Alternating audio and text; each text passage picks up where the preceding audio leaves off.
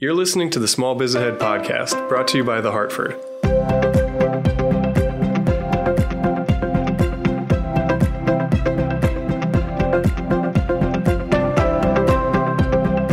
Everybody, and welcome to the Hartford Small Biz Ahead podcast. I'm your host, Gene Marks, and thank you so much for joining me today. Uh, I want to talk to you about a little bit of news this week. As you know, that's really what I'm doing with this weekly podcast. I'm taking like something from the news and then sort of giving you my point of view on it, just how it impacts your business, big or small, but most likely small. So let's get to it, okay? There is a big piece of news that I think would be a big interest to you that has to do with bankruptcy.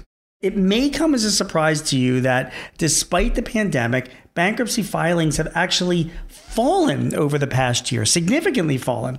According to statistics that were recently released by the Administrative Office of the U.S. Courts, as of this past March, annual bankruptcy filings actually fell 16.5% compared to the prior year government relief programs and an historic rise in household wealth, you know, you know, you know, added with a strong stock market, you know, throughout last year, higher real estate prices. These are among the reasons that are probably the reason why a lot of small businesses, even with the pandemic, did not file for bankruptcy. But unfortunately, Many experts that I'm talking to believe that this trend will actually reverse and bankruptcies are soon going to be back on the rise. Uh, why? Well, I guess it shouldn't be much of a surprise. We've got higher inflation. We've got supply chain woes. We've got a slowdown in global output. We've got rising interest rates. All of these things is creating a growing concern that uh, the economy is heading into a slowdown, perhaps a recession before the end of the year.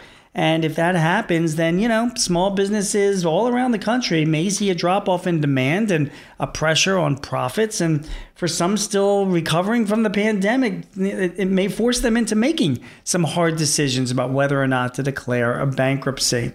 One attorney I spoke to said that many small businesses tend to file for bankruptcy not during financial distress, but in the aftermath of the financial distress. You know, I mean, you know, if your business has trouble getting uh, your your paycheck protection program loans forgiven, or if you're having trouble paying back other debt because of a downturn, you know you're going to be potentially being forced to consider some type of a bankruptcy reorganization if you can't handle that stuff.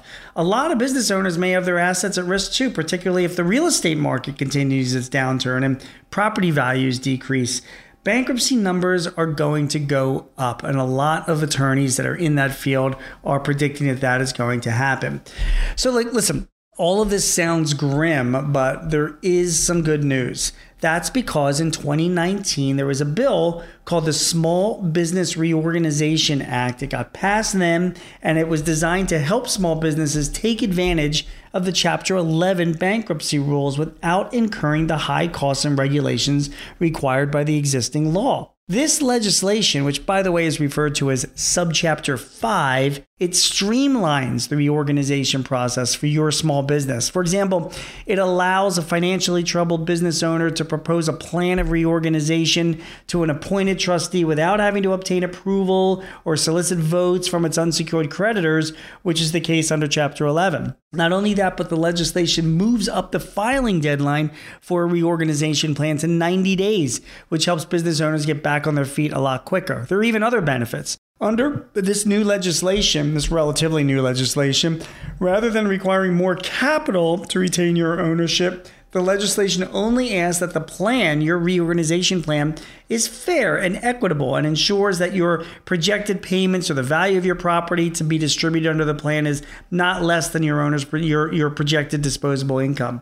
In many cases, your personal residence may also be protected under this new law, and an extended period is also allowed to pay for administrative expenses, um, and a business owner could potentially be discharged from bankruptcy faster than Chapter 11. These are all really great things, right? I mean, it's making it easier for us to file for bankruptcy so we can reorganize and maybe get back to business. Now, while all of this was being done, it really only applied to businesses that had debts of up to $2.7 million.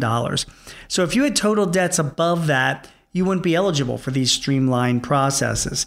However, thanks to the CARES Act of 2020, that debt limit was bumped up to $7.5 million. So that significantly uh, widened the number of businesses that would be eligible to take advantage of these new, easier reorganization rules. But unfortunately, that increase in the debt limit expired back in March. But fortunately, there's new legislation. In fact, new bipartisan legislation. It's called the Bankruptcy Threshold Adjustment and Technical Corrections Act. It, it's now fixing this problem. This bill, it passed the House, it passed the Senate earlier this month. It's awaiting President Biden's signature, which is most assured. It's going to extend this debt limit for this for these easier bankruptcy rules to seven and a half million dollars, as well as making other technical fixes. Which means that if you're in trouble and if you're hitting any type of a bankruptcy situation, you might be able to use these streamlined rules now if your debts um, are as much as seven and a half million dollars. That's for the next two years. Uh, you know, I spoke to Senator Chuck Grassley. He is from Iowa. He was one of the primary sponsors of this new bill, and he told me he believes that it could help as many as forty percent more businesses facing bankruptcy survive because of these streamlined rules. He's like, maybe a local restaurant won't be passed on from one generation to the other because of this, but there's a lot of manufacturing firms that do. And so this legislation will also help businesses continue for successive generations of a family. So listen, let's hope that your small business never has to consider bankruptcy, okay? But if you do find yourself in that situation and you're eligible, then the extension of the Subchapter 5 rules may be pivotal for your survival. If you feel like this is a possibility, it's important to talk to a bankruptcy expert as soon as possible. Listen, this new legislation is a very good thing for companies that are facing financial troubles, and I think it's going to be utilized by a lot of small businesses as time goes on. It might be utilized by you as well. So hopefully this information helps you. You have been listening to Gene Marks and the Small Biz Ahead podcast. If you would like advice and tips and help in running your business, please visit us at smallbizahead.com or sba.thehartford.com. I will be back next week with some other news and some thoughts to help you run your small business. Thanks for listening. We will see you then. Take care.